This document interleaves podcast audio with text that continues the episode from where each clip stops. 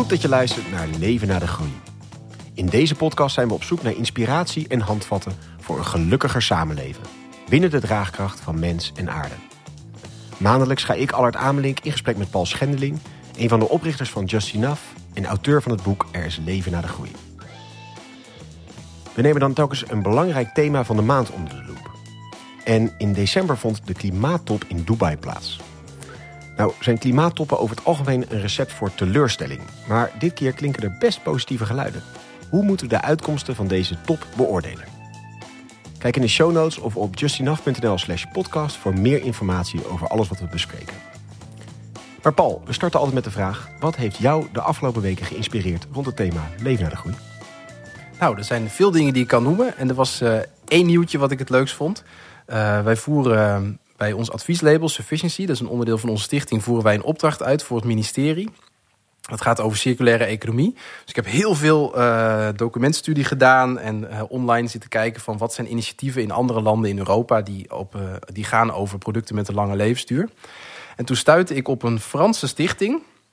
En die -hmm. hebben dus een label gemaakt waarbij ze producten beoordelen op levensduur. Oh. En dat, uh, misschien denk je als luisteraar, hey, uh, nog niet eerder van gehoord. Nou, dat klopt ook, want er is echt bijna geen enkel land in Europa waar nog producten beoordeeld worden op levensduur. Bijvoorbeeld in Nederland heb je wel de Consumentenbond. Die kijken uh, de, naar de prijs-kwaliteitverhouding van een product en voldoet het een beetje aan de wensen van een consument. Maar ja, levensduurbeoordelingen die zitten daar niet bij. Hm. Um, Hoe doen ze dat, zo'n levensduurbeoordeling? Want dat suggereert een beetje dat je er vrij lang voor nodig hebt voordat je daar inzicht in hebt. Inderdaad, ze hebben een, uh, een soort index gemaakt met aspecten waarop ze dan uh, beoordelen. Uh, het, het, label heet trouwens Long Time, le label des produits conçus pour durer. Producten die gemaakt zijn om lang mee te gaan. en we zijn natuurlijk bij Just Enough zijn we ook sterk bezig met het beoordelen van producten. We, we propageren ook dat je vooral producten moet aanschaffen die een lange levensduur hebben. Onze Britse partnerorganisatie Ethical Consumer beoordeelt ook producten. Met name op de herkomst. Is het product duurzaam en mensvriendelijk tot stand gekomen? Maar ook daar ontbreekt eigenlijk nog die toets op uh, levensduur. En ik vond het dus heel grappig. hey, ineens was er dus een Franse stichting die daar onderzoek naar hebben gedaan. Wat wel trouwens wel humor is. Uh, ik zag in hun aanbevelingen wel regelmatig Franse fabrikanten hoog scoren. Dus er zit ook wel weer een typische Frans chauvinisme zit, uh, in de beoordelingen. Maar zij zijn überhaupt wel goed in die combinatie. Want ik, als je in Frankrijk producten koopt, staat er ook heel vaak gewoon sticker op van Produit en France. Waar ze dus zeggen koop lokaal. Alleen met een nationalistisch sausje, zeg maar. Dus ja. Dat, is op zich misschien best een aardige combi. En vaak is het ook zo dat producten die binnen de EU gemaakt zijn al bijvoorbeeld duurzamer zijn en ook uh, met meer respect voor mensen zijn geproduceerd. En sowieso loopt Frankrijk enorm voorop. Het is echt verbazingwekkend. Het was het eerste land in Europa dat bijvoorbeeld uh, greenwashing bij wet heeft verboden. Dat wordt trouwens nu ook een hm. Europese wet. Het eerste land in Europa dat een reparabiliteitslabel in heeft gevoerd op onder andere elektronica. Dat er gewoon een sticker op producten zit. Hoe makkelijk is dit elektrische Oh. apparaat te repareren? Ook echt heel baanbrekend. Uh, en ze hebben ook als een van de eerste landen in Europa een fonds ingericht. waarmee um, consumenten een voucher krijgen. om een deel van de kosten voor reparatie vergoed te krijgen. Dus je kunt eigenlijk ook gewoon uh, bijvoorbeeld 45 euro terugkrijgen. als je je apparaat laat repareren in Frankrijk. Nou, vive la France. Ja, ik, dit is toch inderdaad wel even een mooie pluim voor de Franse initiatieven. Dan nu naar die klimaattop. Want ik zei het al net, Paul. Klimaattoppen zijn toch een beetje een soort permanente bron van teleurstelling. Er worden met hoge verwachtingen ingestapt. Er wordt dan vaak goed neergezet wat de urgentie is, wat er allemaal zou moeten gebeuren. En vaak is dan altijd een beetje zo de berichten die langzaamaan doorcijpelen. Klimaattop loopt uit op deceptie. Het valt toch tegen. Uiteindelijk wordt er dan een waterig compromis gevonden. Ja, en dan moeten we over een paar jaar weer opnieuw aan de bak. Hoe kijk je naar de uitslagen eigenlijk van deze keer, van deze klimaattop in uh, Dubai? Ik herken heel erg wat je zegt. Dat een klimaattop volgen eigenlijk een soort recept is voor een emotionele rollercoaster. Want ik weet nog, uh, in 2015 nou, was ik echt heel blij dat, toen met die uitkomst. Toen zag je ook echt al aan de gezichten van regeringsleiders op het podium... en met name ook aan die Franse voorzitter, die minister uh, Le Maire... Dat hij dat die heel erg opgelucht was met dat klimaatakkoord. Daar hebben we ook natuurlijk jarenlang profijt van gehad. Ja. Hij heeft echt heel veel in gang gezet. Maar ja, ik herinner me dus ook dat ik na de klimaattoppen uh, van met name de afgelopen drie jaar ook echt heel teleurgesteld uh, en verdrietig ben geweest. Dat er echt gewoon echt een hele belabberde uitkomsten waren. En vooral ja, heel veel ruzies boven tafel kwamen waar men mondiaal niet uitkwam. Had je dan nog wel zin om het dit jaar te gaan volgen? Ik, uh, ik vond het uiteindelijk, omdat het ook zo'n cruciaal decennium is, wel heel belangrijk om het ook dit jaar Mm. wel te gaan volgen. Ja. En hoe kijk je dan vervolgens naar... Nou, misschien eerst hoe het even verliep, zeg maar. Hoe was de aanloop in jouw beleving? Zat er ook meer uh, urgentie achter of meer druk achter... waardoor je al het idee had van... nou, hier kan misschien wel eens meer gaan gebeuren dan in voorgaande edities? Nou, ik hoorde in een podcast van Mark Carney... dat is de klimaatgezant van de Verenigde Naties... dat deze klimaattop echt een gok uh, is geweest. Die zowel goed als slecht kon uitpakken. En de gok die ze genomen hebben is om een, uh, een, een niet-westers land... ook relatief klein land... Verenigde Arabische Emiraten het voorzitterschap te geven. De, dat had positief moeten uitpakken. Dus de strategie was eigenlijk door een niet-westers land het voorzitterschap te geven. Bovendien een olieproducerend ja, land. Dat zeker, denk ik nog. Hebben ja. zij een soort geloofwaardigheid om ook te kunnen zeggen... we moeten bijvoorbeeld uh, fossiele brandstoffen uitfaseren. Uh, en bovendien uh, hebben ze ook minder te maken met die rancune... die in grote delen van het mondiale zuiden bestaat tegen het westen. Dus dat, dat was dan de gok. Maar ja, aan de andere kant, het had ook heel erg mis kunnen lopen. Want stel nu dat de Verenigde Arabische Emiraten hadden gekozen voor hun eigen belangen. Dus uh, omdat ze olieproducerend land zijn. En de boel hadden laten mislukken. Dan hadden we natuurlijk teruggekeken met grote teleurstelling. Dus dat was eigenlijk uh, de opzet. En daardoor kon het ook echt wel alle kanten opgaan. En in de aanloop zag je ook wel in de media dat er heel erg gespeculeerd werd dat het voorzitterschap zou mislukken omdat de voorzitter oliebelangen had. Maar dat is uiteindelijk niet, uh, niet zo gebleken. Want als je kijkt naar de uitkomst, nou, wat zijn dingen die opvallen? Misschien de positieve of de negatieve? Nou, laat ik in ieder geval om te beginnen even zeggen hoe ik het beoordeeld heb. Want uh, anders lijkt het misschien ook alsof het puur mijn persoonlijke oordeel is. Ik heb eigenlijk ben ik afgegaan op drie gezaghebbende bronnen om tot een oordeel te komen. En het lijkt me goed om de bronvermelding ook even te doen. Mm -hmm. En we kunnen uiteraard de links ook wel in de show notes zetten. Ik baseer me enerzijds uh, sterk op uh, de rapporten en de aanbevelingen van het Internationaal Energieagentschap. Dat is mm -hmm. eigenlijk de meest gezaghebbende instituut wat wereldwijd bestudeert hoeveel energie er wordt gebruikt en hoeveel daarvan fossiel is en hoeveel daarvan uh, duurzaam is. Ik heb daarnaast sterk gelet op wat Carbon Brief als oordeel gaf. Dat is eigenlijk een, een, journalist, een, club, een club met journalisten die heel sterk de klimaatontwikkelingen volgen en dat onafhankelijk beoordelen. En ik heb daarnaast ook gelet op um, Carbon Tracker, of Climate Action Tracker moet ik eigenlijk zeggen. Dat is een, uh, een stichting die het klimaatbeleid van landen beoordeelt. En ook afzet tegen een uh, objectieve maatstaf. Zij kijken namelijk in hoeverre dragen de beleidsmaatregelen die zijn uh, toegezegd... ook echt bij aan het behalen van het klimaatakkoord van Parijs. En dat zijn dus allemaal ook institu instituties en media die bovenop zo'n klimaattop zitten... om te kijken wat zijn de maatregelen die eruit komen en hoe moeten we die taxeren? Ja, dus elk van die drie organisaties hebben gewoon daar mensen uh, on the ground gehad. Dus daar letterlijk rondgelopen op de conferentie. En uh, met name Carbon Brief heeft een hele lange uh, verslaglegging gedaan hm. van de hele klimaattop. Die heb ik ook bestudeerd. En nou, daar, daar kun je best wel veel een, een genuanceerd oordeel uithalen van wat er nu inderdaad uit is gekomen. Dat is een heel gemengd beeld. Dus ik kan nu niet tegen de luisteraar zeggen... goh, dit is de einduitkomst en het is zo klaar als een klontje. het is toch nee. eerlijk gezegd best wel uh, wisselend um, hoe je daarnaar kunt kijken. Wat wel heel nuttig was om ook te, uh, een beetje een overzicht te krijgen... over wat is er nu belangrijk en wat doet er nou echt toe... Uh, het Internationaal Energieagentschap had vijf punten genoemd. Je zou eigenlijk kunnen zeggen vijf beoordelingscriteria die super belangrijk zijn, willen we een leefbare aarde voor de toekomst vasthouden. En dat is best handig, want ook los van deze klimaattop zijn deze vijf punten gewoon heel uh, nuttig om in de gaten te houden tot 2030. Nou, hun eerste punt is: we moeten gewoon hernieuwbare energie tot 2030 verdrievoudigen in capaciteit. Nou, hm. een mega opgave, zo te horen. We moeten de energie-efficiëntie verdubbelen.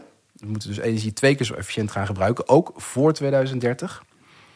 De derde is, we moeten een commitment aangaan om uh, fossiele brandstoffen uit te faseren. De vierde is, we moeten veel meer uh, en grootschalige financiële constructies bedenken om uh, de, de verdriedubbeling van hernieuwbare energie te financieren. En de vijfde is, we moeten de fossiele industrie die de fossiele brandstoffen produceert veel schoner maken. We moeten bijvoorbeeld stoppen met het afvakkelen van, van gas en methaan. Dat was de vijfde om op te letten. Ja, dus energie beter gebruiken. De energie die je opwekt duurzaam doen, want dat moet in drievoudige versie gaan. Olie afbouwen, de olie die we nog doen uh, verbeteren. En uiteindelijk ook inderdaad helpen dat we die groene slag kunnen maken, die verduurzamingsslag en energievormen op delen van de wereld die dat slechter kunnen betalen. Dat is inderdaad in een het, notendop ja. iets om op te letten. En dit is ook wat blijft hierna. Dus hier kun je ook op blijven letten in de komende Ja. jaren. Ook de beloftes die zijn gedaan of die worden gehaald. Ja. En nou is eigenlijk dus het gemengde beeld dat je bij... En, en sorry, en eh, waar komen we dan uit, zeg maar? Want dit zijn dus criteria die zij geformuleerd hebben. Eh, wan, hoe, waar koersen we dan op af als we dit helemaal goed zouden doen? de Is dat een, een topscenario of is dat al een soort van, nou, kantje boord scenario? de officiële versie, en dat is wel ook met cijfers onderbouwd door het eh, Internationaal eh, Energieagentschap, is dat we daarmee nog eh, de doelstellingen van Parijs in zicht houden. Dat is als je het heel kwantitatief bekijkt. Maar ja, dan moet je allerlei aannames doen. Bijvoorbeeld ook de aanname dat alles wat er in die vijf pilaren of vijf punten van het IEA staat ook gehaald worden. En dat wordt door heel veel experts gezien als onrealistisch. Ja. Dus waarschijnlijk, waarschijnlijker kun je zeggen dat als we deze vijf pilaren maximaal nastreven, dat we de opwarming binnen 2 graden kunnen gaan houden. En ik heb ook een update gezien van het IEA. Die kan ik ook nog eh, in de show notes zetten natuurlijk. Waarin ze hebben gekeken van kunnen we nu de uitkomsten van de klimaattop in Dubai vertalen naar een lijntje? En op welke mate van opwarming eh, zouden we dan uitkomen? Eh, die zou ik ook nog even kunnen noemen. En dan kom je ergens uit rond de 1,8 graden. En dat is misschien ook toch wel een enigszins heldere samenvatting van de uitkomst van de klimaattop. Namelijk dat als je alle beloftes van Dubai neemt, dat je dan eigenlijk weer eh, terug ehm, on track bent. Dus terug op het goede pad richting de, het behalen van de doel- doelen van het klimaatakkoord van Parijs. Want het doel van Parijs was, Het doel van Parijs is namelijk de opwarming begrenzen op anderhalve graad. ja. Ja, en dan zit je dus on track. Als in je zegt, het zit nu op 1,8 is dan, als je dat zo doorrekent, dan ga je richting die 1,5 in ieder geval. Ja, en nu denk je misschien als luisteraar... oh, dat valt er nog best wel tegen, want 1,8 graden is hoger dan 1,5. Maar als je, dat is, laten we zeggen, in absolute zin klopt dat helemaal. En dat, dan klopt je gevoel eigenlijk ook wel dat het een teleurstelling is. Alleen als je het afzet tegen de drie mislukkingen... de drie mislukte klimaattoppen van de afgelopen drie jaar... het lijntje daarvan zou echt ruim boven de 2 graden uitkomen. En in het ergste geval, als zelfs die beloftes niet zouden zijn nagekomen... zou je eh, ook op 3,5 graad opwarming kunnen uitkomen. En ten opzichte van dus drie mislukkingen... is back on track naar 1,8 wel Ja. echt een, een relatief goede uitkomst. Wat voor type afspraken zitten daar dan achter, waardoor je op die 1,8 zou uitkomen? Zeg maar? Aan wat voor dingen moet ik dan denken die afgesproken zijn? Ja, het is mooi om daar inderdaad ook een beetje structuur in te houden. Want het is een best eh, een complex gebeuren inderdaad. En ehm, we zouden hier ook gewoon weer kunnen terugkeren naar die vijf pilaren. We zouden Ja. even per pilaar kunnen kijken van wat zijn dan ongeveer de uitkomsten. Nou, als we die eerste pilaar nemen, we moeten de eh, capaciteit van eh, hernieuwbare energie verdrievoudigen. Daar is het heel mooi om even te noemen dat de Europese Unie daar echt een leidende rol in heeft gespeeld om dat er doorheen te slepen. Eh, en de EU heeft ervoor gezorgd door daar heel hard voor te lobbyen dat er 130 landen in de wereld zijn geweest die zich hebben gecommitteerd aan deze verdrievoudiging. En dat is gewoon een, een hele mooie uitkomst. Ehm, En dat is dan een drievoudiging mondiaal of een eh, verdrievoudiging per land? Dus ik kan me voorstellen dat ook een land wat heel weinig nog ermee doet, relatief makkelijker natuurlijk die drievoudiging eh, kan inzetten. Dan land dat er al relatief veel mee doet, dat moeilijker kan doen. Eh, wat voor type commitment is dat dan? Ja, dat, dat, dat is inderdaad ook een goed technisch aspect om even te noemen. Dus eigenlijk alle afspraken die in Dubai zijn gemaakt... zijn afspraken waarbij landen zich committeren aan een mondiale doelstelling. En daarna moeten de mondiale doelstellingen nog terugvertaald worden... naar Ja. nationale commitments.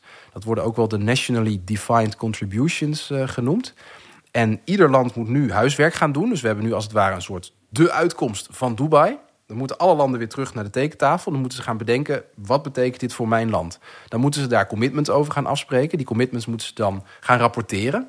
Dat moet ieder land voor 2025 gerapporteerd hebben. En dan weet je eigenlijk ook hoe je die eh, doelstelling mondiaal van verdrievoudiging... ook kunt terugvertalen naar doelstellingen op landelijk niveau. En om daar dan nog wat technisch te maken, het is natuurlijk een soort eh, to-do-list die je aan het einde van een vergadering hebt. En je Ja, gaat dan volgens ja. die taken verdelen. Precies. Maar is er dan wel aan landen al een beetje verdeeld van, joh, eh, of een soort categorieën gemaakt van, nou, jij zit een beetje dan in die hoek? Of is het in die zin heel open gehouden en mogen alle landen lekker op een eigen manier dat nu gaan invullen? Want ik kan me best voorstellen dat het moeilijk is om die optelsom dan uiteindelijk weer bij die verdrievoudiging te krijgen. Als iedereen thuis mag gaan bedenken wat die gaat bijdragen. Dat is inderdaad zo. Daar, daar zit ook een, eh, een risico in.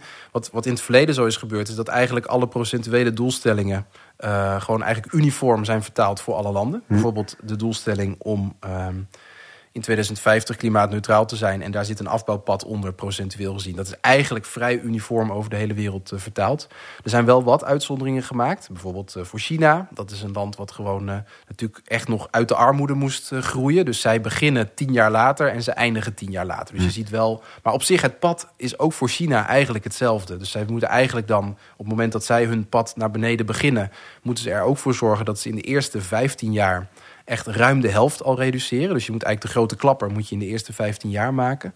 En de rest van de daling moeten ze dan in de laatste uh, jaren gaan maken. Hm. Ja, helder. Dat is dus die eerste pijler van die verdrievoudiging. Ja, er zit wel één uh, oh. uh, lastig detail aan, wat ik moeilijk vind om te beoordelen. China en India zitten niet bij de 130 landen die zich hieraan gecommitteerd ja. hebben. Nu is het echter Twee, zo. drugsbevolkte landen ter wereld. Het zijn inderdaad de grootste landen van de wereld. En het zijn de grootste uitstoters van de ja. wereld. Dus het is echt wel cruciaal dat zij ook in, uh, in deze race uh, gaan meedoen. Nu is het zo dat eigenlijk als je naar het gedrag van de Chinese overheid kijkt... en je kijkt naar de uitkomsten daarvan, gewoon echt naar de keiharde empirische data... dan zitten ze eigenlijk helemaal uh, uh, op het goede spoor wat betreft het halen van die doelstelling. Hm. En de officiële reden die China heeft opgegeven waarom ze niet bij die 130 landen horen, is dat er ergens anders in dat document een zinnetje stond opgenomen over het uitfaseren van kolen. En daar wilden ze nog niet aan. Dus de officiële reden is dat vanwege dat ene zinnetje ze niet meedoen. En uh, er wordt vanuit gegaan dat ze qua inspanningen om wel die verdrievoudiging van de capaciteit te leveren, wel echt een leidende rol gaan spelen. En voor mensen die zich afvragen: oké, dat is allemaal leuk en aardig dat ze dat zeggen, maar wat doen ze dan? Nou, het is heel interessant om te zien dat nu voor het eerst in eigenlijk de uh, ontwikkeling van China, waarschijnlijk volgend jaar, de uitstoot van China voor het eerst gaat dalen. Oh. En dat is zes jaar eerder dan ze hebben beloofd. Want ze hebben namelijk beloofd dat hun uitstoot vanaf 2030 uh, gaat dalen. Maar waarschijnlijk gaat hun uitstoot volgend jaar al dalen. En de voornaamste oorzaak daarvan is dat ze echt een gigantische exponentiële groei uh, aan het creëren zijn van hernieuwbare energie, met name van zonne-energie.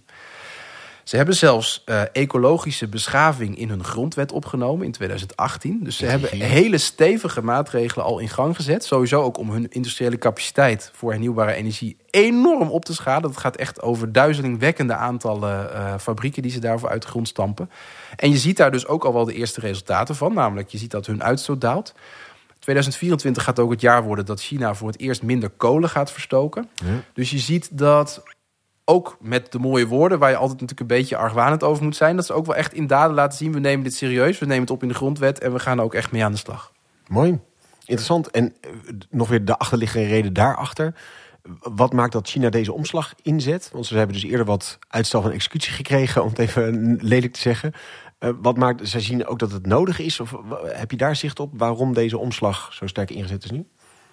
Ja, ik las een, een duiding van een uh, Chinese professor. Die, die schreef een stuk over het concept ecologische beschaving en waarom dat in de Chinese grondwet uh, terecht is gekomen. En hij verwees toen naar de 5000 jaar oude traditie uh, van China, waarin het begrip matigheid heel belangrijk is. Dat is trouwens, ja, je, je, treft het onder andere bij Confucius, tref je dat aan. Maar je treft het natuurlijk eigenlijk ook wel in de westerse oude filosofie. Dus ook bij bijvoorbeeld Plato en Aristoteles is matigheid een heel belangrijke deugd. En zij zien eigenlijk ecologische beschaving ook als een, ja, een, een voortbouwen op hun eeuwenoude filosofie van matigheid. En ze hebben dus ook bijvoorbeeld ja, gematigde welvaart uh, als belangrijk doel gezien. En ze zien dus eigenlijk ook niet de consumentenmaatschappij, die bijvoorbeeld in de Verenigde. Staten echt een doel op zichzelf is geworden, zien zij eigenlijk minder als een doel op zichzelf. Daarvan is wel, dat zei de Chinese professor erbij, uh, een spanning ontstaan met wat er nu in China in de praktijk gebeurt. Want in de praktijk is China enorm consumentistisch aan het worden. Uh, en dat, dat staat op gespannen voet met hun 5000 jaar oude traditie. En die professor die schreef dus, en ik denk dat dat het beste is wat ik er nu over kan zeggen, dat het wel nog moet gaan blijken hoe die spanning uiteindelijk in de praktijk gaat uitwerken. Zullen ze uiteindelijk vasthouden aan hun oude tradities? Ja. Of zullen ze ja, toch de Amerikaanse kant op gaan? Overigens, gelet op de spanningen tussen China en Amerika, is het wel echt de vraag of zij willen kiezen voor het Amerikaanse model. Of dat ze toch veel meer hun eigen koers hierin gaan varen. En uh, uiteindelijk, uh, als je gewoon uh, moet afgaan op hun commitments en op wat ze laten zien, lijkt het erop dat ze nu wel echt koersen op snelle reductie van de uitstoot. Ja, dus dat eerste pijler was eigenlijk van het uh, energieagentschap was van uh, het verdrievoudigen van duurzame energievormen. Daar zijn 130 landen die zich daar aan gecommitteerd hebben. China en India niet, maar China zit wel een hele positieve koers in. Dan is een tweede belangrijke pijler was het afbouwen van fossiele brandstoffen. Ja, daar is in En daar was ook een akkoord over bereikt, toch? Inderdaad, daar is in het nieuws heel veel over te doen geweest. En terecht. Waarom is dat nou zo belangrijk? Misschien vraag je af, ja, als we nou gewoon hernieuwbare energie massaal uit de grond stampen, dan stopt eh, fossiel toch vanzelf een keertje. Nou, dat is toch niet helemaal zo. Ehm, er wordt vaak bijvoorbeeld ook het argument aangehaald, ja, maar hernieuwbare energie is al goedkoper dan fossiele energie. Maar daar moet je wel heel erg mee uitkijken met dat soort uitspraken. Omdat er heel veel verschillende soorten oliebronnen zijn. En er zijn oliebronnen waarbij het productie van olie heel duur is. En dat is inderdaad vele malen duurder dan bijvoorbeeld zonne-energie. Maar er zijn ook olievelden. Denk bijvoorbeeld aan Saoedi-Arabië, waar je als je een schop in de grond steekt, de olie zo ongeveer uit de grond komt spuiten. Even heel gechargeerd natuurlijk, hè. Waar oliewinning ontzettend goedkoop is. En, dat zal, en die vormen van oliewinning zullen ook met hele lage prijzen voor hernieuwbare energie nog steeds economisch rendabel blijven. Dus vandaar dat het ook echt nodig is en zelfs vrij cruciaal is dat we afspraken gaan maken over het verminderen van de winning van olie. Nou, de uitkomst is eh, bekend, want dat heeft ook echt op alle voorpagina's gestaan. De uitkomst is dat er de meest eh, zwakke term uit het VN-juridisch jargon is gebruikt voor het uitfaseren van eh, fossiele brandstoffen. En die term is? Die, die meest zwakke term is transition away. Dus eh, ja, wegbewegen van. Ah ja. En dat is eigenlijk de zwakste term die ze hadden kunnen kiezen. Een veel sterkere term was geweest als ze echt hadden gekozen voor uitfaseren. Ah ja. Eh, en dan hadden ze natuurlijk wel eh, het woord ordelijk erbij gezet. Dus er zijn sowieso allemaal bijvoeglijke naamwoorden die de boel een beetje afzwakken. Dus dit is eigenlijk, nou ja, een stap, maar valt wel een beetje tegen. Ja, want transition away, ook zonder richting van het moet dan en dan een keer klaar zijn. Gewoon meer, we gaan daarvan wegbewegen. Dat is echt alles. Dat is alles. Ja. En dan wordt er met name gewezen natuurlijk eh, naar kolen. En er wordt met name gewezen naar eh, ook het niet afvangen van CO2. En ook daar is best veel kritiek eh, op. Want ja, als je CO2 gaat afvangen, dan heb je eigenlijk toch een soort legitimatie om olie Ja. te blijven oppompen. Dus dat is best gevaarlijk om te doen. Eh, maar ja, dit was wel het best haalbare op dit moment. Daarnaast was er dan dat vergroenen van die winning van olie. Is daar wel een stap op gezet? Nou, daar zijn eh, ehm, oliebedrijven hebben daar een eh, vrijwillig commitment op afgegeven. Eh, die oliebedrijven vertegenwoordigen ongeveer 50% van de wereldwijde olieproductie. En ze hebben onder andere gezegd: we zullen niet meer methaan en gas afvakkelen. Daarvan zeggen experts: ja, dat is een ontzettend zwak commitment. Want sowieso is het een vorm van verspilling dat die methaan en, die, en dat gas vrijkomt. Het is ook gewoon een slechte bedrijfsvoering. Dat jouw pijpleidingen blijkbaar zo slecht zijn dat je van alles moet afvakkelen. Dus dat wordt gezien als een, eh, als een vrij zwakke uitkomst ook. Dan was er nog het efficiënter inzetten van energie. Wat, zijn, daar afspraken over gemaakt? Daar zijn ook afspraken over gemaakt. En dat is eigenlijk ongeveer dezelfde groep landen die ook Die zich 130 hebben zeg maar. Ja, ja, Ja. die zich ook gecommitteerd hebben aan eh, het eh, verdriedubbelen van de energiecapaciteit voor hernieuwbare energie. Bij de efficiëntie, dat raakt heel sterk aan postgroei. Dan zou je denken, hé, hey, waarom dan? Want je kunt toch ook gewoon door middel van technologie eh, energie efficiënter gebruiken. Daar kom je op zich een eind mee. Alleen, eh, zoals we ook in ons boek Ergens Leven naar de Groei laten zien... is er sprake van een Jeffers-paradox. Dus heel veel Ja. van de efficiëntiewinst wordt ongedaan gemaakt door consumptiegroei. Dus ik denk zelf, het is een heel belangrijke uitkomst. We moeten veel efficiënter met energie omgaan. Maar als we dat echt effectief willen doen, dan moeten we kiezen ook voor vraagreductie. En vraagreductie betekent eigenlijk, gewoon heel simpel gezegd, we moeten eh, spullen langer laten meegaan. We moeten wat minder autokilometers maken. We moeten minder vliegkilometers maken. Eh, we moeten minder vlees eten. Dus eigenlijk als je ook aan de vraagkant van de economie aanpassingen doet. En er zijn natuurlijk heel veel luisteraars die ook in hun eigen leven daar al aan begonnen zijn. Dat maakt het veel haalbaarder om ook de energie-efficiëntie te gaan verdubbelen. Want wat is daar nou over afgesproken? Een verdubbeling van de efficiëntie. Ja, voor 2030 ook. En als je nu kijkt naar de historische trend, de- dan, dan moet het echt dus veel efficiënter dan wat we nu doen. En dat betekent eigenlijk eh, dat het een steun in de rug is ook voor, voor postgroei-ideeën. Zo ervaar ik het zelf in ieder geval wel. Want als we dus echt de energie-efficiëntie fors willen verbeteren, dan Ja, moet je moeten we het niet gaan stoppen in andere energie, dingen die weer energie slurpen. Exact. Ja. En dan moeten we de Jeffers-paradox voorkomen. En dan moeten we dus gaan doen wat het klimaatpanel van de VN al een aantal jaren zegt. Namelijk, die zeggen eigenlijk... we moeten 50% van alle reductie van de uitstoot moeten we halen... door eh, verbeteringen aan de productiekant van de economie. Bijvoorbeeld door innovatie en door producten efficiënter vorm te geven... en productieprocessen efficiënter te maken. En we moeten de andere helft van de reductie halen... door aan de vraagkant van de economie eh, sociale innovaties door te voeren. Bijvoorbeeld dat we langer met producten gaan doen, dat we producten vaker repareren. Maar bijvoorbeeld ook dat we minder producten gaan gebruiken als het niet echt nodig is. Hebben die 130 landen die deze afspraak hebben gemaakt, die Jeffens paradox in hun achterhoofd? Weten Nee. ze dat ze dieper moeten gaan om dit te kunnen halen? Of dachten ze, ah prima, weet je wel, innovatie, we innoveren ons er makkelijk uit en alles kan hetzelfde blijven? Helaas zitten ze allemaal nog in het frame. We innoveren ons er wel uit. Ook het IEA zelf zit nog in het frame. We innoveren ons er wel uit. Wat heel opmerkelijk is, want het klimaatpanel van de VN, en dat is eigenlijk naast het IEA het meest gezaghebbende instituut op het terrein van klimaat, heeft een totaal andere Ja, eh, insteek. die heeft dus die 50-50. Die eh, zeggen juist, ja. we moeten wel vol inzetten, ook op eh, maatregelen aan de vraagkant van de economie. En ik sta zelf natuurlijk heel veel in zaaltjes en ik spreek ook heel veel in bestuurskamers met bestuurders. En er is echt nog heel weinig bewustzijn over die Jeffens paradox. En ik zie het ook echt als een heel belangrijk eh, speerpunt voor onze stichting voor de komende jaren, om dat veel bekender te maken. En om ook gewoon heel praktisch te gaan vertalen voor jou eh, als consument, maar ook voor overheden en voor bedrijven. Hoe kunnen we nou ook aan de vraagkant van de economie de slimme dingen doen, zodat we minder energie gaan gebruiken? Een van de eerste dingen die ik zelf hier in het nieuws zag rondom die klimaattop was rondom het thema klimaatrechtvaardigheid. Dat raakt denk ik aan die laatste pijler die we nog over hebben van het eh, energieagentschap. Ehm, van dat er iets van een fonds geïngericht werd inderdaad om het mondiale noorden, het mondiale zuiden te compenseren voor nou, de, de gedane schade en te helpen in een transitie. Klopt dat inderdaad dat dat raakt aan die vijfde pijler en wat is daarover afgesproken? Dat klopt inderdaad helemaal. En dat was eigenlijk eh, een hele snelle doorbraak. Dus eigenlijk al heel kort nadat de top was begonnen, werd daar een eh, akkoord over bereikt. Dat er dus inderdaad een schade- en herstelfonds eh, wordt ingericht. En dat is voor het mondiale zuiden heel erg belangrijk. Ja, en ik denk dat als we ons proberen in te leven in mensen in het eh, mondiale zuiden, dat we dat ook heel goed begrijpen. Eén voorbeeldje volstaat, denk ik, om dat te illustreren. We hebben die verschrikkelijke ramp in Pakistan eh, gehad. eh, met die verschrikkelijke overstromingen. Ehm, in datzelfde jaar was er ook echt een record hitte in Pakistan. Wat ook echt vreselijk gevolgen had. Dat het echt 50 graden was en, eh, en onleefbaar daar. En alleen al die overstromingen in dat ene jaar in Pakistan... hebben een economische schade van 50 miljard dollar eh, eh, gekost.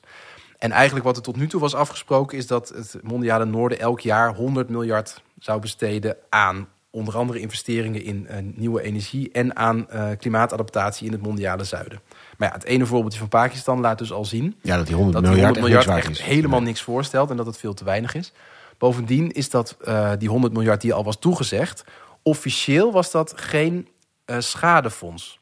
Namelijk, als je eh, een schadefonds instelt, dan erken je ook je verantwoordelijkheid. En eigenlijk erken je ook daarmee jouw schuld.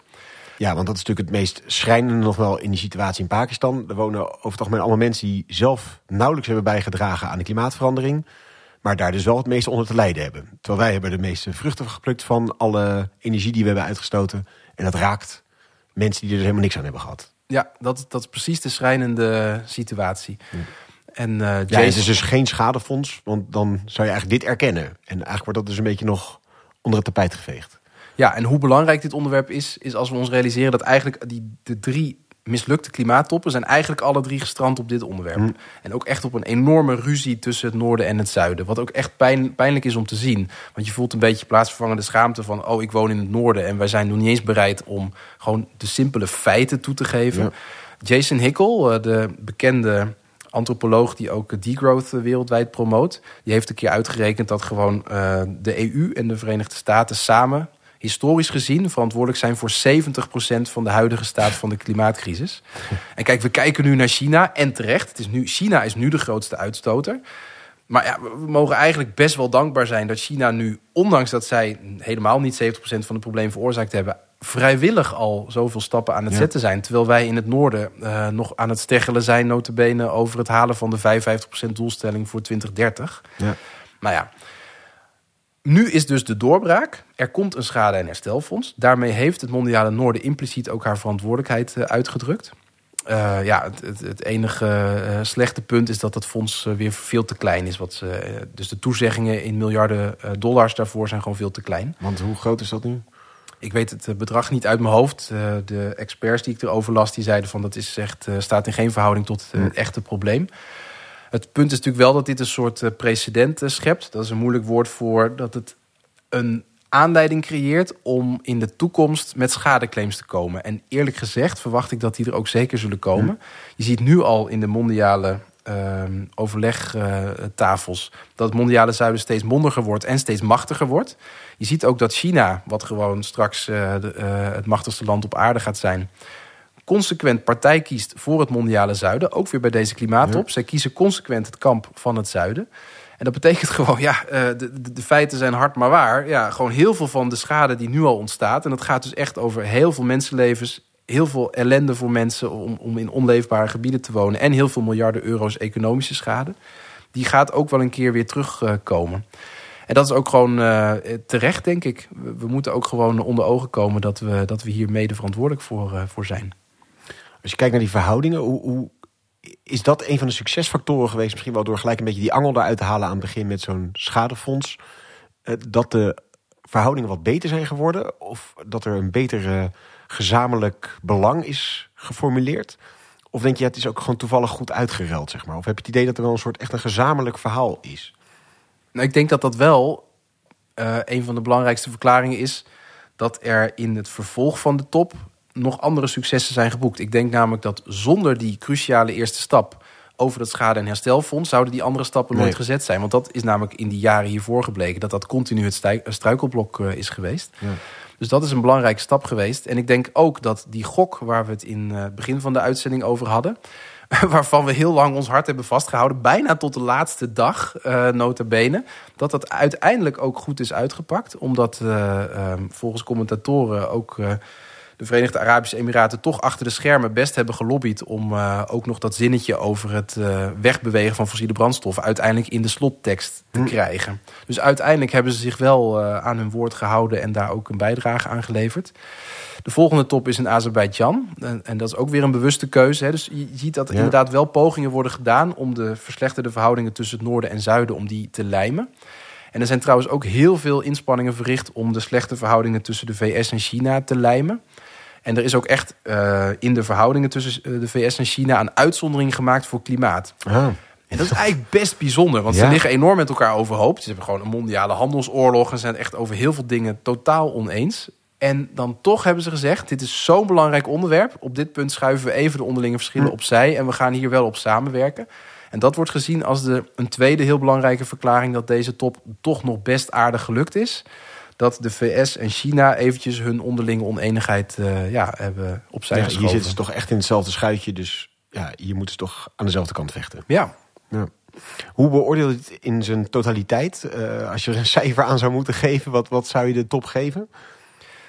Nou, ik zou eigenlijk de top, uh, die, die geef ik gewoon een 6. Ik bedoel, we hebben hier een, gewoon een voldoende gehaald. Um, maar de implicaties hiervan gaan veel verder. En daarvoor zou ik eigenlijk zowel nog een economisch aspect willen noemen -hmm. en een politiek aspect. En dan grijp ik ook weer even terug op eh, Mark Carney, die klimaatgezant van de Verenigde Naties. Want die zei daar ook weer iets heel verstandigs over. Dat ik dacht, hé, hey, dat is echt een eye-opener. Daar ben ik echt anders door gaan kijken. Want hij zei namelijk, deze top gaat in de kern over geloofwaardigheid. Want hij zei, als we nu uh, de ruggen recht houden mondiaal. En we zeggen nee, maar we houden vast aan die anderhalve graad. En we gaan wel ook echt de commitments maken die daarvoor nodig zijn. Dan is dat een enorm krachtig signaal aan alle bedrijven en aan alle burgers dat we dit niet laten ja. verslappen. Um, en dat betekent dus dat, dat dat iets wat op papier staat, waarvan je natuurlijk op van alles kunt aanmerken. En er zijn allerlei terechte kritieken op. En je kunt ook zeggen: het is slechts papier. Klopt allemaal. Precies. De proof maar, is in de, of de pudding is in the eating. Ja, ja. allemaal waar. En ook ik heb grote sceptisch of we de papieren afspraken wel gaan halen. Ondanks alle hele terechte kanttekeningen is dat papieren uh, resultaat een ontzettend belangrijk signaal. Namelijk, het straalt een enorme geloofwaardigheid uit naar alle bedrijven wereldwijd. Van wacht eens even, we gaan wel echt vasthouden aan die klimaattransitie. We laten dat ja. nu niet verslappen. Je zag dus ook meteen de dag na uh, de uitkomsten van de klimaattop... dat bijvoorbeeld een grote bank als ING zei... we gaan versneld uh, uit fossiele energie stappen. Ja, interessant. En dat ja. is precies wat die Carney volgens soort mij kettingreactie die je eigenlijk ja. op je gang wil zetten. Ja. Zo, zo, zolang we die geloofwaardigheid behouden dat we hier echt voor blijven gaan... zullen bedrijven hun investeringsplannen aanpassen... zullen banken hun plannen aanpassen. En ja, daar zit het grote geld. Dus dat heeft uiteindelijk een enorm uh, inderdaad rimpeleffect in de hele economie. Dus dat is echt een superbelangrijk aspect. En uh, ja, dat, dat, dat je wel een 6 kunt geven, is in ieder geval een 6 voor het overeind houden van de geloofwaardigheid. Omdat het gewoon echt heel veel implicaties heeft uh, voor de jaren die, hier, die hierna gaan komen. Het is bovendien ook een soort trein die alleen maar vooruit kan en bijna niet terug. Want ja, we moeten straks gewoon weer in 2025 commitments gaan afgeven. Ja, die moeten allemaal weer binnen het kader van dit verdrag uh, passen. Ja, vervolgens moeten we daar weer aan gaan werken en dan word je er weer aan gehouden door kritische NGO's. Bovendien, bedrijven doen allemaal investeringen. Die eisen nu ook van overheden. Wacht eens even, wij steken hier miljarden in. Waag het niet om nu nog terug te keren op je eerder afgegeven commitments. precies. Dus, dus inmiddels heb je echt zeg maar, het bedrijfsleven aan je zijde in die zin. Die, die willen niet meer uh, het roer terug omgooien. het is gewoon zeg maar, bedrijfseconomisch bijna verkeerd. Ja, nou dat, en dat is eigenlijk de tweede eye-opener. Hm. En dat was inderdaad dat economische aspect. En ook daar ben ik eigenlijk best verbaasd dat we op een soort kantelpuntje lijken te zitten, ook uh, om die, als het over die economische belangen gaat. Tot nu toe waren economische belangen een enorm struikelblok voor progressie op het terrein van klimaat. Ja, immers bedrijven hadden gewoon heel veel uh, kapitaal en investeringen enzovoort, allemaal in de oude economie zitten. Inmiddels hebben ze toch, met name sinds 2015, dus dat is toch alweer pakweg acht jaar, fors geïnvesteerd, juist wel in een groene economie. En ze willen natuurlijk, dat, dat creëert een nieuw gevestigd belang en ook een nieuwe gevestigde orde. Ik vond een heel grappig detail dat de dag nadat uh, de verkiezingsuitslag in Nederland was. En Wilders werd de grootste en dat was alle voorpagina's. Toen zat ik in een radio-uitzending uh, van, op Radio 1. En dat ging over de uitslag. En in de uitzending schoof ook de voorzitter van VNO-NCW aan. En zij gaf als eerste reactie... Oké, één ding is absoluut niet acceptabel volgens bedrijven. Uh, Wilders mag niet terugkomen op gemaakte klimaatafspraken, want bedrijven hebben hier al heel veel in geïnvesteerd. ja, en dat dus, dus echt een soort omgekeerde, uh, uh, omgekeerde redenering bij inderdaad. Eerder was het een remmende kracht en nu is het eigenlijk een stimulerende ja, kracht. Nu is het eigenlijk een stimulerende kracht geworden. En ja, hm. dat, dat is inderdaad heel interessant om te zien. Ook echt een eye-opener. En een tweede um, eye-opener bij dat economische aspect is dat de verandering richting een groene economie, die gaat niet lineair. En dat is trouwens wel hoe mensen denken. Dus ja, we denken in termen van Lego-blokjes. Je, doet, je stapelt blokjes op elkaar en het gaat stapsgewijs gaat het omhoog in een soort rechte lijn. Maar ja, in werkelijkheid gaan heel veel maatschappelijke veranderingen in een zogenoemde S-curve. Dus als je even in je hoofd een, een S tekent en je begint aan de onderste staart van de S, dan zie je dat die in het begin tergend langzaam gaat. En op een gegeven moment komt die op gang en dan gaat hij op het steile stuk van de S-curve en dan gaat hij veel steiler omhoog. En dat wordt ook wel niet-lineaire verandering uh, genoemd. En er zijn eigenlijk heel veel maatschappelijke processen die gewoon niet lineair zijn. Dat wil zeggen, het gaat echt mega traag aan het begin. Nou, onder andere doordat gevestigde belangen heel erg op de rem drukken aan het begin. En dan komt er op een gegeven moment een punt dat de S-curve uh, van langzaam omhoog sneller omhoog gaat. Ja. Uh, dan kom je op het steile stuk van die S-curve. En het zou best kunnen, het IEA is daar vrij stellig over. Die zeggen eigenlijk, er zijn al twee mondiale uh, systemen die op de S-curve op het steile stuk zijn gekomen. Dat is namelijk het geïnstalleerd vermogen voor hernieuwbare energie. Mm. Dat zit op het steile stuk van de S-curve. Dat is heel lang, heel langzaam gegaan, ook echt te langzaam helaas. Maar dat gaat nu zo ongelooflijk hard dat het IEA ook zelfs nog nu serieus denkt dat die verdrievoudiging, die echt, als je erover nadenkt, echt onmogelijk lijkt. Want ja, tot 2030, we hebben nog zes jaar te gaan. Kom op, hoe gaan we nou in zes jaar dat allemaal verdriedubbelen? Het IEA denkt dat daar nog echt een serieuze ja, omdat kans we nu is. op dat goede stuk van de S-komen zijn. Ja, we zitten op het goede stuk van de S-curve. En ik kijk er als econoom natuurlijk ook heel bedrijfseconomisch naar. Namelijk uh, ook in termen van schaalvoordelen. Dus op het moment dat je, ja, een heel interessant voorbeeld is van zonnecellen. Ik las daar laatst de geschiedenis van uh, op Wikipedia. Dus dat is ongeveer in de jaren 50 in de VS is dat uitgevonden. En die zonnecellen waren hopeloos uh, inefficiënt. Toen heeft op een gegeven moment de Duitse overheid gezegd... Ja, we willen toch eens kijken of we dat efficiënter kunnen maken. Want er waren Duitse consumenten die zeiden... ja, wij willen gewoon zonnepanelen. We willen geen grijze stroom hebben. Trouwens, ook weer een opsteker voor alle activistische consumenten, ook die nu luisteren naar deze ja, podcast. Ja, precies. Die zijn misschien het beginnetje van die S eigenlijk. Die hebben eigenlijk het allereerste beginnetje van die S-curve in gang gezet.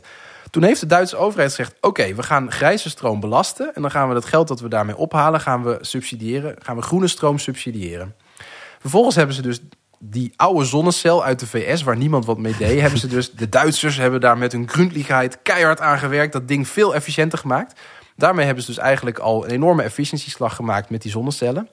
Vervolgens kwamen de Chinezen en die namen die technologie over. En die begonnen dus enorme capaciteit uit de grond te stampen. En door de schaalvoordelen die nu in China gerealiseerd worden, omdat op hele grote schaal nu zonnecellen geproduceerd worden, zijn zonnecellen nog eens vele malen goedkoper geworden en efficiënter. En dat is eigenlijk de achterliggende verklaring dat we nu op het steile stuk van de S-curve zitten wat betreft uh, zonne-energie. En ik noemde natuurlijk een tweede sector. Ja. Uh, het IEA stelt dat we voor elektrische voertuigen ook nu op het steile Ja. stuk van de S-curve uh, zitten. Dat verbaasde mij, want ik dacht eerlijk gezegd altijd dat Nederland een beetje een uitzondering Ja, uh, en hoeveel zie je er in Nederland alleen al? Dat zijn er nog niet eens zo krankzinnig veel. Laat staan dat het dan mondiaal zoveel is. Ja, dat, dat zou je denken. Dat dacht ik dus zelf ook. Ook hier weer, nou komen we toch weer bij China uit. Is China weer een heel verrassend land. Dat eigenlijk dus de, de verklarende factor uh, vormt. Niet alleen aan de productiekant van de economie. Dus ze zijn zeg maar mega goed in elektrische auto's bouwen. Denk aan het Chinese bedrijf Build Your Dreams. Uh, die dus echt mega veel uh, voertuigen bouwen. Maar het schijnt dus ook mateloos populair te zijn op de Chinese consumentenmarkt. Dus het schijnt ja. dat daar de marktaandelen voor elektrische mobiliteit al heel hoog zijn. En denk natuurlijk ook aan Tesla, die eigenlijk ook helemaal aan het begin van die S-curve. Ja.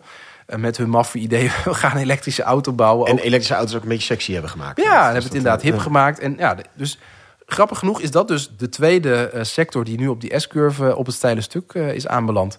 En de eye-opener hier is, we moeten dus nu um, um, proberen om niet lineair te denken. Want als je nu lineair doordenkt, dan ben je eigenlijk nog steeds heel pessimistisch. Ja, maar ja, dan gaan we gewoon nog steeds veel te langzaam. En de doelen van Parijs, daarvoor moeten we veel sneller gaan. Nou, er zijn in ieder geval twee sectoren aan te wijzen. En ja. dat zijn niet onbelangrijke, zonne-energie en elektrische mobiliteit. Waarvan een hele snelle groei te verwachten is in de komende jaren. Tot slot denk ik, um, en dan trek ik het weer eigenlijk misschien iets dichter bij huis bijvoorbeeld namelijk deze, deze S-curve, zeg maar. Dat klinkt ook lekker als zo van, oh, lekker groeien en lekker gaan. Uh, iedereen een Tesla. Dat is uiteindelijk natuurlijk binnen het hele grote verhaal van postgroei... past dat ook weer niet. Want uiteindelijk zijn er ook weer schaarste aan die grondstoffen. Inderdaad. Als je dan zo allemaal bij elkaar kijkt... Van, is dit allemaal een goede stap de goede kant op? Of heeft het dus ook nog wel elementen van het oude paradigma in zich? Want dat is een beetje wat mij begrijpt. Ja, ik denk dat dat een terecht uh, gevoel is. En uiteindelijk doet dat voor mij ook wel heel erg afbreuk aan het resultaat. Dus ik, hmm. ik ben net gewoon positief geweest... waarvan ik denk dat je op grond van de, nou ja, de bronnen die ik heb bestudeerd... gewoon positief kunt zijn. Ja, en dus ook een beetje wat je zei... het hele commitment wat daarachter spreekt... en de beweging die is ingezet en de power die erachter gezet is... daar mag je gewoon allemaal wel positief over zijn. Ja, en ik heb ook geprobeerd om daar echt niet zuur over te doen. Nee. En ik hoop dat het ook een beetje gelukt is... Dat, dat, dat luisteraars ook herkennen dat ik daar ook gewoon oprecht wel uh, positief over uh, ben... Maar er zit wel een hele bittere nasmaak op verschillende aspecten. Dat zit inderdaad op materiaalgebruik, watergebruik en uh, giftige stoffen die in het milieu terechtkomen. Die zijn eigenlijk allemaal gekoppeld aan die enorme groei van bijvoorbeeld hernieuwbare energie, maar ook aan de enorme groei van elektrische voertuigen. Ja, en dan is wel het pijnlijke gevoel wat ik er ook bij heb, dat we nu de klimaatcrisis in ieder geval nog met enige geloofwaardigheid aan het oplossen zijn niet snel genoeg en er van alles op aan te merken. Maar toch, we proberen daar wel uh, de enige vaart in te houden. Terwijl bijvoorbeeld de biodiversiteitscrisis is net zo erg. Waterstress is ook net zo erg. Uh, giftige stoffen die in het milieu komen, die je bijna nooit meer uit kunt halen, is ook echt heel erg. En er zijn natuurlijk van de negen ecosystemen die het leven op aarde mogelijk maken, is wel de draagkracht van zes van die negen systemen overschreden. En ja, het oude paradigma van nou, groeien, groeien, groeien. zeggen, uit de grond stampen, groeien, groeien, groeien. Maar dan nu groen, groeien, groeien, groeien. Ja, dat paradigma dat is echt nog heel erg hardnekkig. Ja. En daar zullen we dus ook echt nog heel veel aandacht aan moeten besteden. En misschien is dit straks ook wel een beetje de veranderende rol van de postgroeibeweging. Ja, daar waar wij eerst, bijvoorbeeld mensen als Jason Hickel... gewoon terecht heel veel kritiek hadden op de snelheid... waarmee we uh, de CO2-uitstoot gingen verlagen gaat de kritiek denk ik nu meer verschuiven op wijzen op de gigantische negatieve ja. bijeffecten van die hele snelle transitie. Want ja, we gaan gewoon versnelling zien, maar we gaan daar ook inderdaad de negatieve gevolgen ja, van zien. En eigenlijk een beetje naar het waarschuwen van let op, we moeten niet van de regen in de drup gaan en dan op de, al die andere terreinen helemaal klem lopen in de komende jaren. Dus we moeten daar nu ook slim op koersen. Precies. En dat brengt ons weer terug bij Just Enough. Want dat maakt eigenlijk wat we als consumenten doen relevanter dan ooit. Ja. Dat hele leuke voorbeeldje van Duitsland laat zien. Ja. Activistische consumenten kunnen overheden ertoe aanzetten om eh, extra regels te maken, waardoor dingen sneller gaan en beter worden. Nou, daar moeten we dus nu als consumentencollectief Just Enough moeten we onze focus ook een klein beetje gaan verschuiven. Ik denk bijvoorbeeld heel concreet aan circulaire uh, hernieuwbare energie. Hm. Dat komt Ja. nog bijna niet voor. Ik vond het echt, ik was echt enorm geschokt dat van alle zonnepanelen op de markt is gewoon nog geen enkel paneel circulair. Er is nu één Nederlandse fabrikant die circulaire panelen maakt. Nou, daar moeten we gewoon heel hard voor gaan strijden. Al die panelen, nou hartstikke goed voor het klimaat, maar maak ze nu ook echt circulair. En daar moet, vind ik, ook gewoon echt druk eh, op, uh, op komen. En het tweede punt waar uh, mensen van Just Enough echt een rol in kunnen hebben, is dat we dus ook echt moeten denken aan vraagreductie. Dus hoe kunnen we onze producten langer gebruiken? Hoe kunnen we zorgen dat we nou, niet altijd maar meer willen en denken dat we daar gelukkig van worden? Dus dat, en dat, omdat dat zo'n belangrijk doel is ook voor het klimaatakkoord, moeten we daar ook echt vol voor blijven gaan. Mooi, je ziet toch dat grote vraag van Dubai, die daar gesteld wordt met alle landen en alle wereldleiders bij elkaar en ons eigen leven ja, op hele andere grootheden spelen, maar toch naar het verband hebben. En mooi dat die inspiratie die je eigenlijk een beetje geeft met die S-curve van... Nou, we kunnen met elkaar in de eerste aanzet van die S zijn. Er zijn dan dat gekken in Duitsland geweest die dachten we moeten iets met die zonnepanelen en kijk eens wat dat uh, teweeg brengt. Dus ja, dat, uh, ja, er is zeker inderdaad ook echt positief uh, nieuws uit te halen. En ook echt een aanmoediging om wel door te gaan met, met wat we aan het doen zijn. Ja, Mooi, dankjewel weer Paul. Mooi hoe je zo je licht laat schijnen op een, een actueel thema wat zo speelt. En wat wel heel leuk en dat heel prominent ook de media gehaald heeft. En uh, een mooie toelichting zo op dat geheel. En jij natuurlijk bedankt voor het luisteren. Deel deze podcast ook vooral met wie hem ook moet horen. En heb je een idee voor een onderwerp of een vraag aan Paul? Laat het ons vooral weten via post.justenough.nl. En abonneer je, want in januari gaan we in gesprek met kunstenaar Merlijn Twaalfhoven. Dit alles wat we net bespreken kan je een gevoel van optimisme geven... maar het kan ook je verlammen of neerslachtig maken, al die onzekerheid. Hoe houd je nou het vuur brandend om te strijden voor een eerlijkere wereld... zonder dat je jezelf opbrandt of verwordt tot een extremist? Merlijn stelt dat we kunstenaars en de kunstenaar in onszelf nodig hebben om de wereld te redden. Hoe dat zit, hoor je volgende aflevering. Heel graag tot dan.